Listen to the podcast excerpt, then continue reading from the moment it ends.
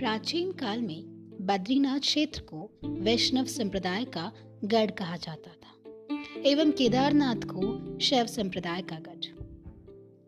लेकिन, एक मंदिर यहाँ ऐसा स्थित है, जो इन सब बातों को परे रखकर भगवान के एक होने की पुष्टि करता है। क्यों तो कहानियों की खोज में कई बार लंबा सफ़र तय करना पड़ता है। और सदी दर सदी वो कहानियाँ भी तो सफ़र करती हैं, अपने अस्तित्व की खोज में। ऐसी ही एक कहानी हमें ले आई है उत्तराखंड के त्रिजुगी नारायण मंदिर में।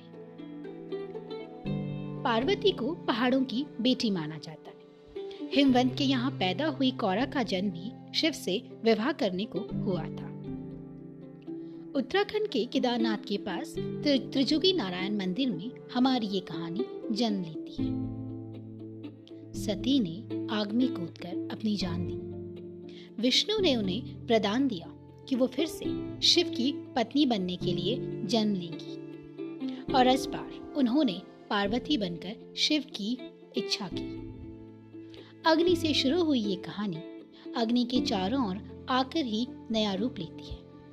और ये अग्नि है त्रिजुगी नारायण की अखंड ज्योत की अग्नि। त्रिजुगी, यानी जो तीनों युगों से चलता आ रहा। त्रिजुगी नारायण मंदिर की मान्यता है कि त्रेता युग में तीसरी बार यहाँ शिव और पार्वती ने शादी की। तो उसी समय से इसका नाम त्रिजुगी नारायण पर पड़ा। इस मंदिर में हवन की अग्नि आज भी जलती आ रही है, जिसके चारों ओर शिव और पार्वती का विवाह हुआ था। तीनों युगों से जलती आ रही यह अग्नि शिव और पार्वती के अटूट प्रेम का प्रतीक है। The eternal flame of eternal love को यहाँ महसूस किया जा सकता है। चाहे बहुत तेज बर्फ़ पड़े या बहुत तेज तूफ़ान चले, ये धुनी हमेशा जलती रहती है। एक बार बहुत तेज बर्फ़ पड़ी थी और त्रिजुगी नारायण के पुजारी जी को घर में अपने परिवार एवं अपने पशुओं की चिंता सताने लगी। उनका मन बड़ा विचलित तो कहते हैं कि उनके स्वप्न में नारायण जी ने उन्हें दर्शन देकर कहा कि तुम्हें इस अग्नि की चिंता करने की ज़रूरत नहीं है। इस अग्नि की व्यवस्था मैं अपना करता हूँ। विष्णु के बावन अवतार का ये प्राचीन मंदिर नारायण को डेडिकेटेड है। कहते हैं यहाँ पर विष्णु जी घराती बनकर शिव पार्वती की शादी करवाने आए थे। ये मंदिर महाभारत के समय का जिसका जीर्ण उद्धार पांडवों ने किया। और जैसा कि मैंने कहा, प्राचीन काल में केदारनाथ को शैविज्म एवं बद्रीनाथ को वैष्णविज्म का गढ़ माना जाता था। लेकिन त्रिजुगी नारायण एक ऐसा मंदिर है जहाँ पर दोनों, विष्णु एवं शिव के उपासक आते हैं।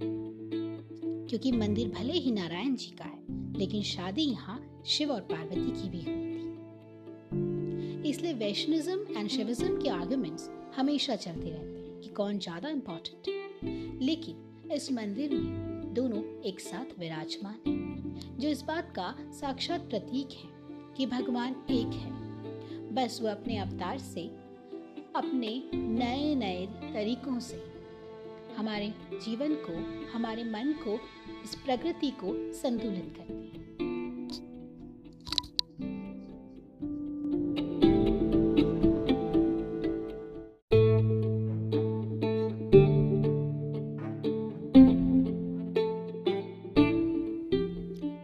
इस संसार में सब कुछ नाशवन है।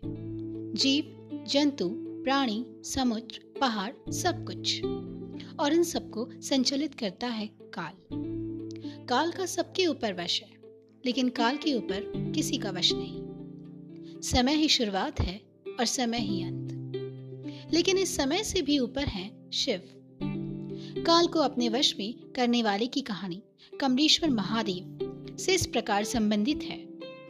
माना जाता है कि त्रेता युग में, जब रामेश्वरम में शिवलिंग का पूजन होना था तो हनुमान जी को कैलाश से शिवलिंग लाने के लिए भेजा गया। जिसमें हनुमान जी से कहा गया कि कैलाश से शिवलिंग लाते समय कहीं बैठना नहीं है।